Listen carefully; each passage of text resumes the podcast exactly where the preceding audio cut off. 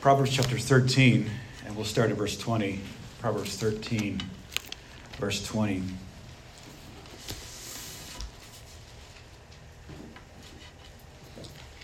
Proverbs 13, verse 20, and I'm reading from the, English Standard Version. Whoever walks with the wise becomes what? Wise. Wise, right? But the companion of fools will suffer harm. And let's go to a couple chapters later to Proverbs 18. Proverbs 18, verse 24. Proverbs 18, verse 24. A man of many companions may come to what? Ruin. Ruin. But there is a friend who sticks closer than a brother. Amen. Let's pray. Father, we ask you to bless this message and just this time with teens as we just talk heart to heart about wisdom.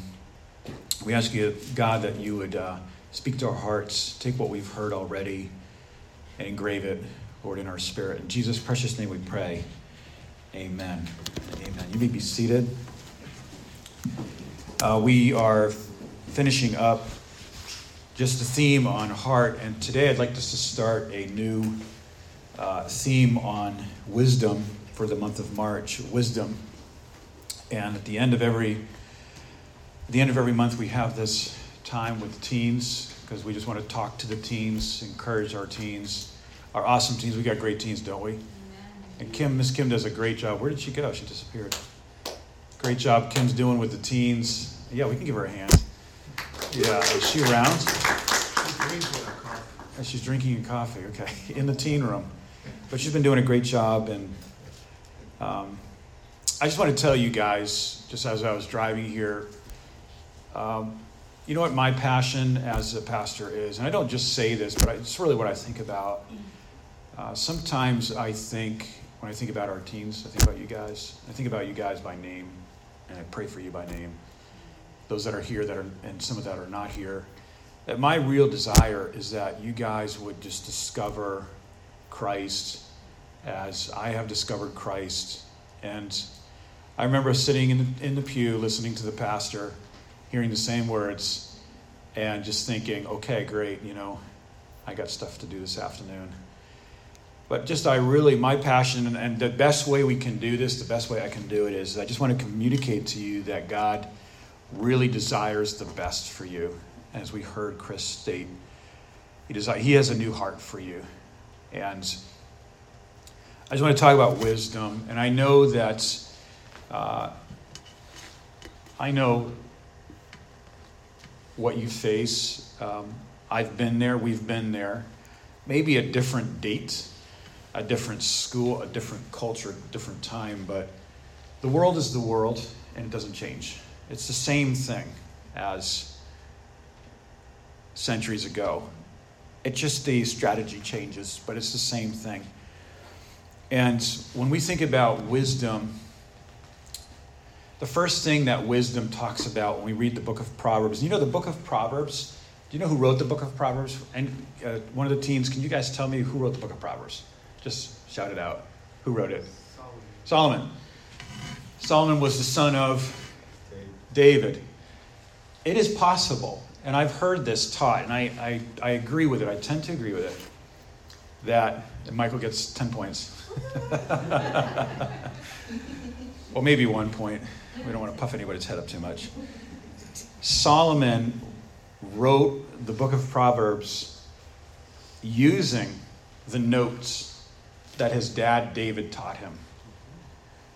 I think when Solomon is writing this book, he's writing it after the fact of a lot of crazy experiences that he had as a man, as a young person. And he's going back to his dad's notes. His dad is probably gone, has probably died at this point, has definitely died at this point. And Solomon's going over his notes. You know, you ever break out notes that you've gotten from people from way back? And he's going over these notes and he's talking about friendship a lot. About friendship in the book of Proverbs. And there's three things that I just want to say to you right from the beginning as, as people. we are going to gravitate to people that we want to hang out with because they are like us, right? We just want to grab, and this is for the adults too. We gravitate towards people that we want to be with because they are like us. And we want to surround ourselves with people that are like us, don't we? We do that by default. Um, people that share our common interests, that are common values, sports, uh, things that we're interested with. And I want to speak slow because I want us to get this, and I'm not going to talk long. I just want to make a simple point here. And this is how cliques form. How many of you guys see cliques in school? I remember being seeing cliques in my high school. I went to probably the worst high school on the planet. It was so bad. It was just crazy. The the men's room would open up. I mean, the women's room door would open up, and a green cloud would come out on the ceiling. They were smoking a lot of stuff in that in that room. It was just the worst school. A lot of drugs and just a lot of craziness going on. And I would see all the time just these cliques, just cliques that would form. And these would be circles of people that they all looked the same. they all had the same vocabulary and they all talked the same way and they all did the same things, just the same stupid stuff. And because they gravitated towards people that they liked and that, that liked them and that had the same common values. Um, and I was discovering that as a teenager, and I grew up in a church, in a Christian home, that I don't choose friends that share my parents' values because I wasn't sharing my parents' values. And that was kind of a shock for my parents. I grew up in a, I grew up in a church. I went to Sunday school. I went to all these classes, and and uh, and, the, and the reality was, I remember I just discovered one day that in in um, I'd received Christ when I was nine, and I was 13 or 14 or whatever the age I was at this, and I realized I don't share my parents' values and it was reflecting in the people that I was hanging out with. And my parents, my parents being the loving, good hearted people that they were and that they are, uh, really wanted the best for me. And so they did not know uh, really how to handle that. And so they reverted to um, controlling my social environment. They were, and, they, and this is what parents do they, they, they create a safety zone for us because they love us and I think we understand our parents better when we understand that what they do for us is because they love us, right? And and and, and I, and I don't have kids, but I know that if I had kids, that would be the I'd be so all over that. And the second thing was the second thing I just want to say here is take your hand. I just this is just a little thing I want to do with you guys. Take your hand, open your hand, look at it. Just look at your hand. We're not going to read palms here this morning, but just look at your hand. And how many fingers do you have? You should have six. I mean, I'm sorry. should have five. I have dyslexia, I'm sorry. You should have five fingers, right? Wes has got five, he's got all, all hands up. Now, I want you to do this. I want you to look at each finger, and I want you to name a friend. You have five of your closest friends. Don't do it out loud, just, but just quickly do it, just right off the top of your head. It might be, don't overanalyze it, but just the five, the five um, top friends you have, okay? I'll give you a couple seconds to do that. Anybody confused? Do we need to start over? We have four fingers in one thumb. Oh. All right. Okay, your four your four finger friends and your thumb friend. Okay. I want you to I want you to know that this is and this is, you know, I don't know where this stat came from. I heard it the other day and I thought it was true. That we are becoming the five people that we spend the most time with you are becoming that person that you're spending most of the time with, either online or in person. You're becoming that person. Let's let that sink in for a minute. Okay, you can put your hands down. I know some of you are still staring at your hands, following instructions very well. You are becoming like your top most five friends that you spend most of our most of your time with, and that tells us that our community that we hang out with is forming us. And the third thing I want to say here, I'm going to get into this in a minute um, wise friendship. Wise friendship. The type of friends you have will determine the course of your life. The friends that you have will determine the course, course of your life. And so, how do we choose wisely? And this is what I want to just park at right here. How do we choose wisely? Well, I think that we need to define two words wisdom and friendship. What is wisdom? And this is really going to kick us off for this month of the topic of wisdom. I was thinking this morning, you know, we've heard so many different um, great definitions of wisdom. Wisdom, I would say three things that I would like to say wisdom is for a teenager. Three things that wisdom is for a teenager. Number one, wisdom is knowing the right thing to do when no one is present to enforce the rules. Wisdom is knowing what to do when no one is present to make sure that you're doing the right thing. Okay, that's wisdom. Like, what do I do now when there's no moral rules that apply to this situation? And instead of living in situational ethics, we live in wisdom. Wisdom is knowing what to do when no one is around to enforce the rules. Number two, wisdom is taking what we know and doing it because of love. Wisdom is taking what we know and just doing it because of love. Knowledge is just knowing what to do and what to do, uh, but not necessarily having the energy or the desire to do it. I just know, I know better. Sometimes someone will say, Well, I knew better. Of course, you knew better, but you lacked wisdom because wisdom is knowledge empowered by love. It's like when someone share when, when someone that loves us very much says something to us and we feel the impact of that love. And sometimes it takes years for that to happen.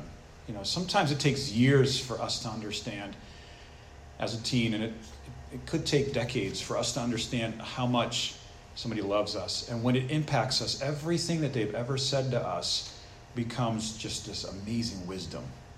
Are you, are you catching what I'm saying? Wisdom is when I take what I know and I just act on it because of love. For example, um, think of a time in your life where someone said something to you that you knew was right, and the way they said it to you um, the love that was behind it just impacted you so much that you just had the you just had the, the desire to do it even though it hurt you. Can you think of something like that? I just want to keep this in a conversational way with you.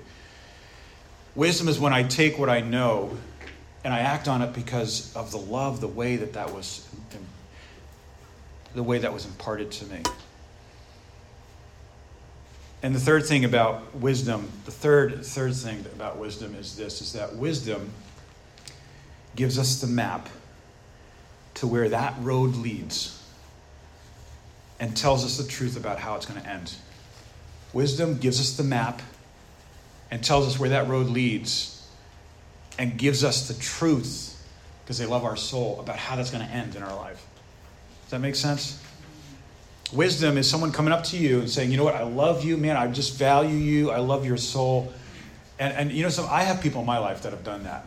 And I'm not up here saying that I'm, I've arrived. I'm saying that wisdom is when someone, when you allow someone into your life that loves you, and there's not a lot of these kind of people probably in your life. I think one great man of God said, if you have more than three true friends in your lifetime, you're truly a fortunate person. It's amazing.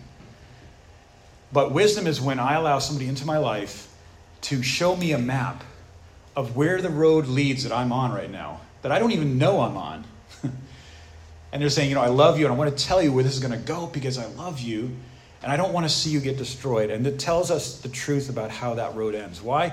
Not to make us feel bad, not to make us feel like a terrible person, but because they love us. And this is the book of Proverbs. This is the book of Proverbs. The, the wisdom of, it's probably one of the greatest books in the Bible. The wisdom of a father, David, who with a huge heart but a very frail dad Okay? I was thinking this morning, just getting ready, just thinking, you know, God, I, we are so frail, and it's just amazing that you have allowed us, you've put the gospel in frail lips for us to share the gospel. Isn't it amazing that God has, and God doesn't intervene a lot of times. He just, He's not micromanaging His church. God is the greatest parent. Wisdom gives us the map to where that road leads and tells us the truth of how that road is going to end. You know something? You know what it takes to punch out of temptation? When you sit down and just think, where's this, where's this going? Where's this going to end? What's Monday going to look like?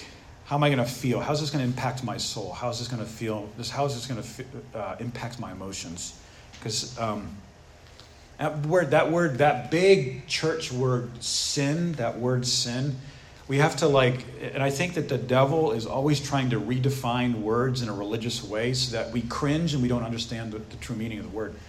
The word sin means I'm missing the mark. It just means I'm missing the target. You know, um, Austin and I went shooting this week. We went to um, a range and uh, we were shooting, and I thought I was I was aiming, and I was thought I was aiming. I thought my aim was good, and I you know how you pull that thing and that thing comes back at you and almost slaps you in the face that that piece of paper, and you look at it, it's like wow, was I off? You know. And that's what sin is like. It's like, man, I think I'm aiming the right direction. I think I'm going to be happy about this. I'm shooting here, but I'm missing the mark. And I need someone to tell me next time I go shooting, I'm going to bring my laser pointer. Somebody gave me a laser pointer to put on my a cheat. So just giving you the heads up. Wisdom gives us the map. It tells us where this is going to all go. And like, with, that takes the punch out of temptation. When I realize, okay, this is going to hurt and this is going to be painful. That's the first word that we want to define wisdom. What is wisdom? Okay? The second word here is friend. The second word is friend. And how, how do we define a friend? This goes for us adults too. How do we define a friend? A friend is someone who sticks closer than a brother. Right? You ever wonder about that word? Or a sister or a sibling. These days you have to say sibling. There's a friend who sticks closer than a brother.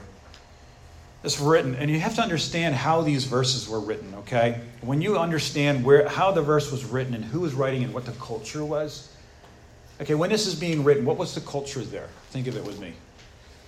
Okay, when these verses were, where was it written? Okay, where was this written? Teens, where was this written?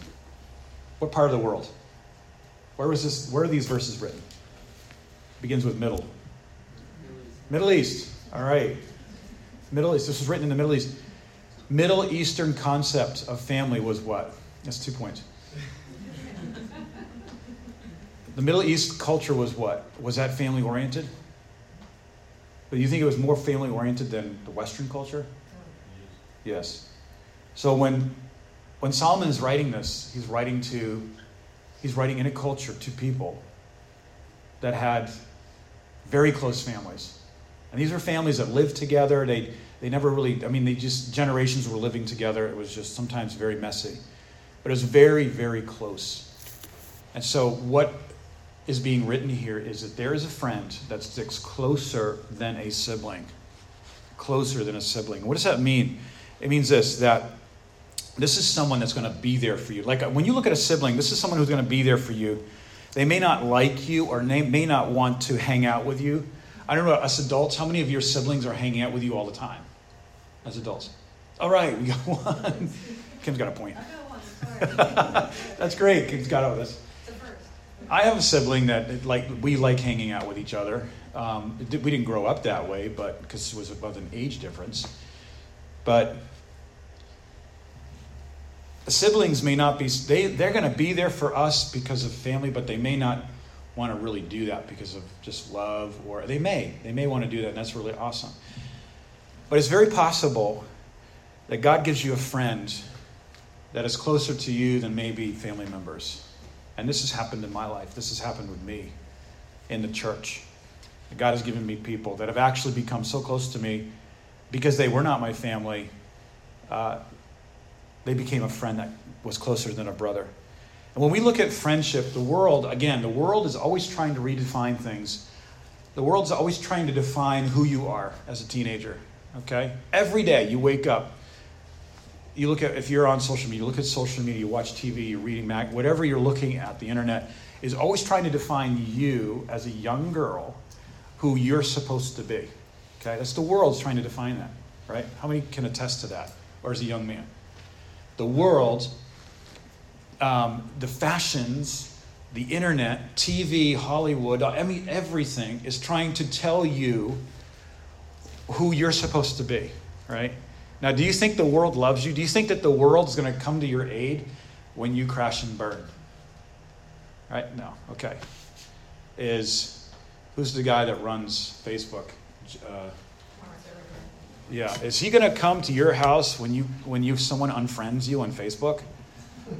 Is he going to come to your house and count, comfort you and counsel you? Is some is is he going to come? And I, you know, this is not against him. I don't even know him. I think he's maybe he's a nice guy. But is he going to come to your house when or, or is someone going to is, is someone going to come to you when they Is he going to come to you when someone leaves a really nasty comment on a picture that you posted in, in, in, good faith, like, I think this is a great picture of me and my friends, and then someone leaves this really nasty comment or says something really stupid?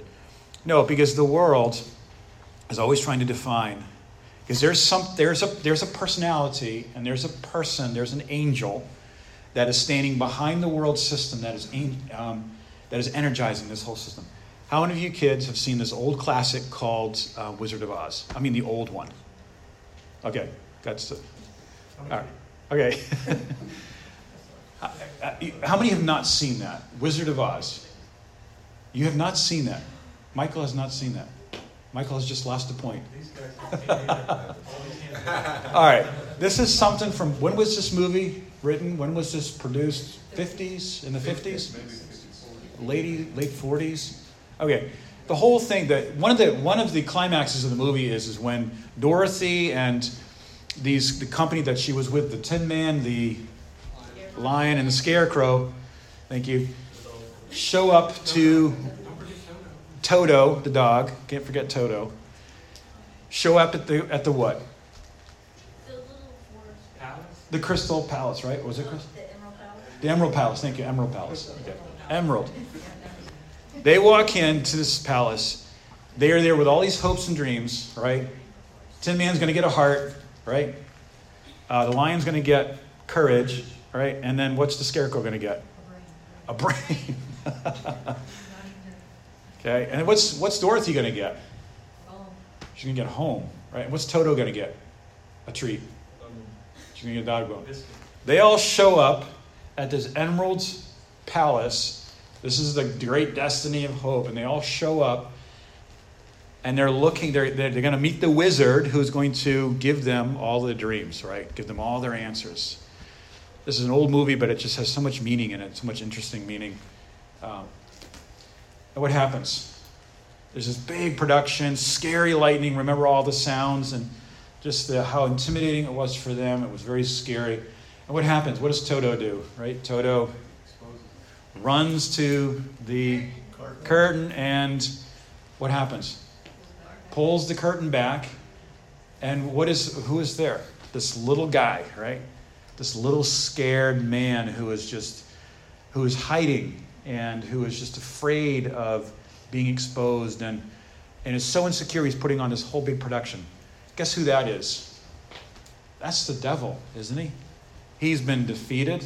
He's scared. He's hiding behind the world system. And he's trying to tell everybody who they are. The world does not love you. I just want that to th- sink in for a minute. The world does not love you. Okay? As much as we like some of these fashions, um, who's a, a, big fashion designer? Just throw out a name out there that you guys know. Just, huh? Okay. Does Gucci love you? Does he love you? No, he does not love you. Does he love himself? Probably. Does he sell clothes for you or does he sell clothes for himself? The world does not love you. And I'm just kind of making this humorous points because the world tries to put the spotlight and tries to redefine what true friendship is. When you go to the store, when you go to Kroger, HEB, wherever you guys go, um, and you're in the checkout line, you see all these magazines, right? You see these glossy, shiny magazines. Do you see pictures? What do you see pictures of? Do you see pictures of two people that are friends? Good friends through the good times and the bad? Someone that's going to tell you the truth, that's, that loves you, and that when the friendship gets messy, they stick closer to you than a brother because they know Christ. And they, no, you see individuals that are portraying the best of the flesh, right? Because the world does not the world does not value friendship. The world does not value friendship. The world is wants to value wants to put all the emphasis on a different kind of a relationship that is a physically uh, erotic by nature relationship. A friend, what is a friend? What is a friend? There's two things I want to say. Number one, a friend is someone who has chosen you. Think about that for a minute. Who is a friend that sticks closer than a brother? It's a friend that has chosen you. Maybe not because you both like the same things or that you're related, but because they see God's value in you.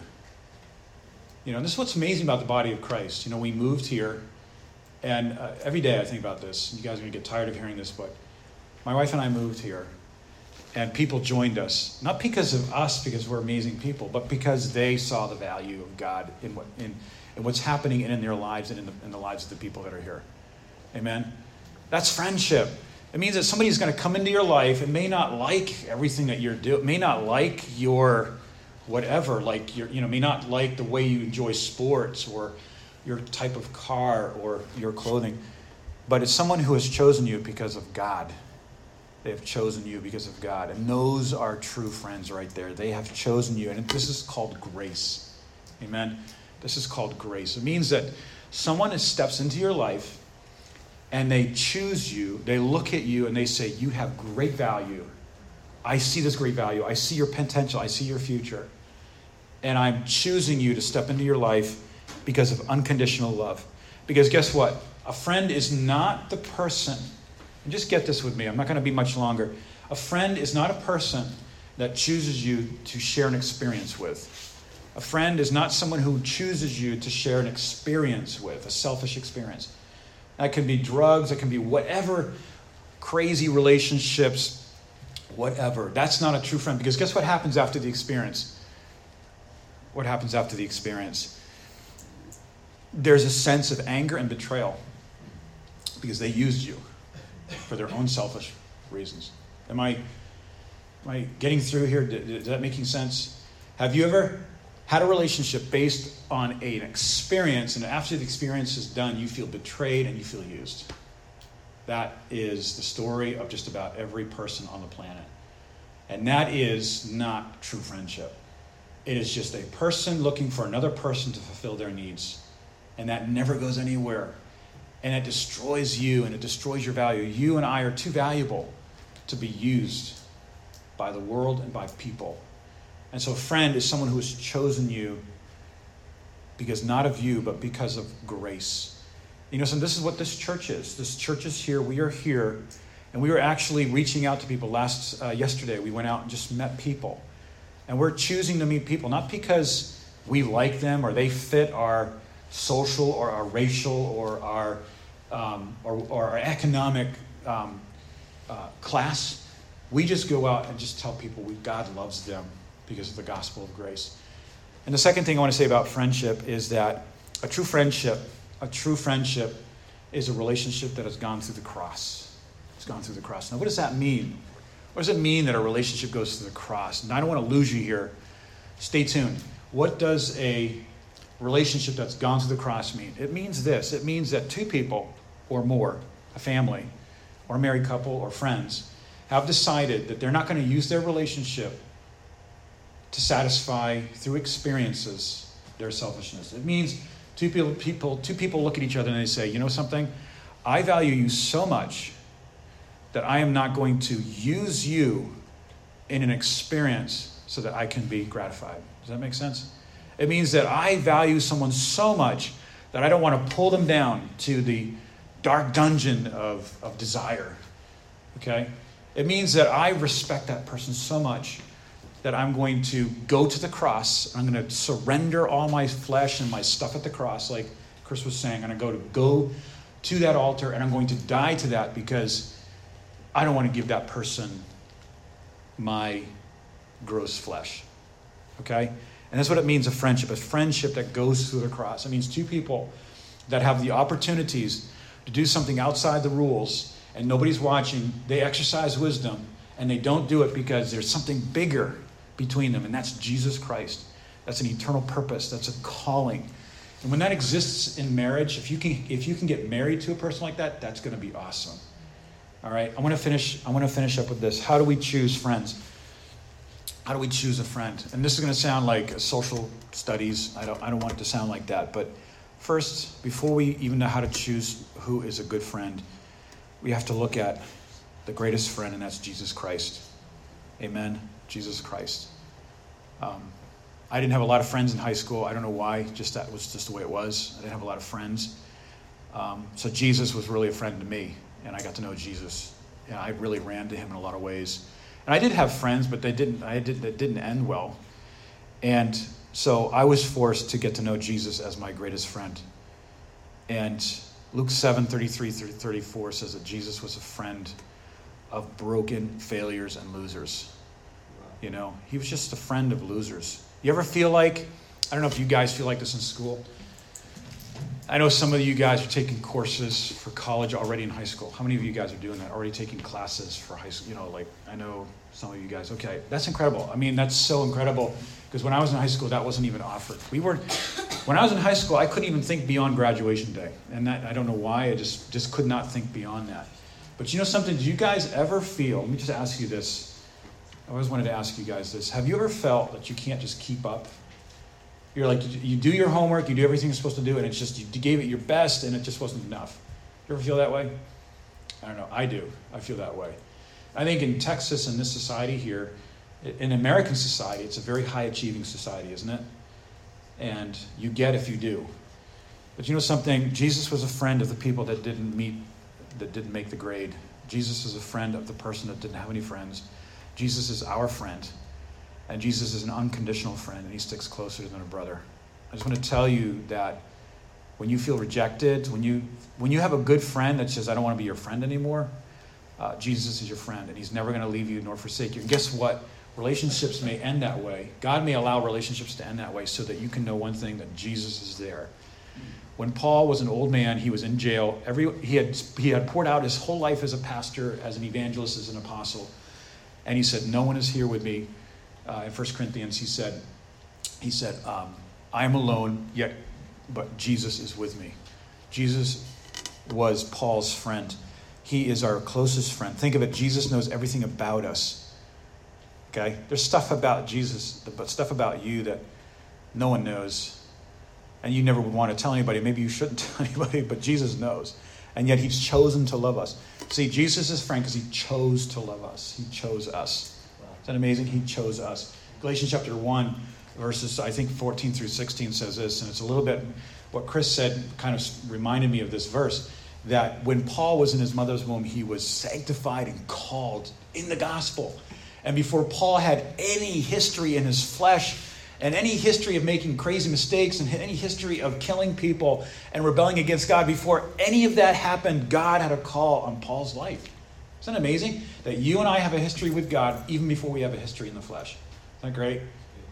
God sees you and I, and He says, That's who you are. Not the guy that was messing up, but you are. And by the way, sometimes well meaning people, um, and it's happened to me, are going to uh, project on you who they think you should be as a godly person, you know, and and that doesn't help. It kind of just pushes it away. What we need to do as a as a person is discover Jesus Christ and His friendship, that He loves us, and that He does not condemn us, and that there is no condemnation in Jesus Christ. Romans chapter eight, verse one. That is the gospel. There is no condemnation. He desires to be our first our, our personal friend in 1 John 3:20. And this is our greatest confidence that he is a friend that sticks closer than a brother. And it's only then when we know Jesus in our in our in our intimate in an intimate relationship with Jesus Christ is how we know how to choose our friends. I'm going to finish with this. That that um, in order to have good friends, we first have to allow Jesus to be our friend. And when we look at Jesus and we look at his unfailing love towards us, his unconditional love towards us, guess what happens? We begin to look for that in other people. And guess what? We begin to love the unlovely. You Ever see someone in, in high school that just kind of been kicked off to the side or just not popular or just maybe they're, they're having a lot of trouble at home? Did your, did your heart ever go out to them? That's health. That's healthiness. And as a teenager, when someone, when you reach out of your circle and you go and you befriend somebody who is maybe not popular or loved, you're showing Christ's love to them. That is maturity. And let's finish with this. You and I are not who we choose to be. This culture that we live in is an individualistic, uh, liberal society that says you choose who you're going to be. No, we do not choose who we're going to be as this society says. We are in the, and I'll prove it to you. In your family, did you get to choose your last name? No. Maybe, I mean, no, you did not. Uh, where you where there's some very important things that were being formed in your life spiritually and naturally that you weren't even aware of as a young person, as a very young girl or a very young boy. No, we are being formed by our family. But later on in our life, guess who forms us? It's the people that we're hanging out with. The pe- and we, it is impossible to hang out with people without them influencing us in some way. Where you're working, where you are going to school, uh, whatever circles we are in, be careful because that will, in, in, and other people will see it and you won't see it. It'll change who you are. And so guard the people. I mean, maybe you're working in the world, maybe you have, you're going to a college that's worldly, but guard your heart and, and ask God for godly friends because a godly friend is someone that's going to help form you into who God has made you to be. And I want to finish with this draw near to Jesus Christ, who is your true friend of your soul, and He's going to guide you in your friendships and in all of your decisions. And so I hope these words help you this morning to understand what wisdom is, what a friend is, and who Jesus Christ is in your life. And let's just bow our heads for a moment. And um, I just want to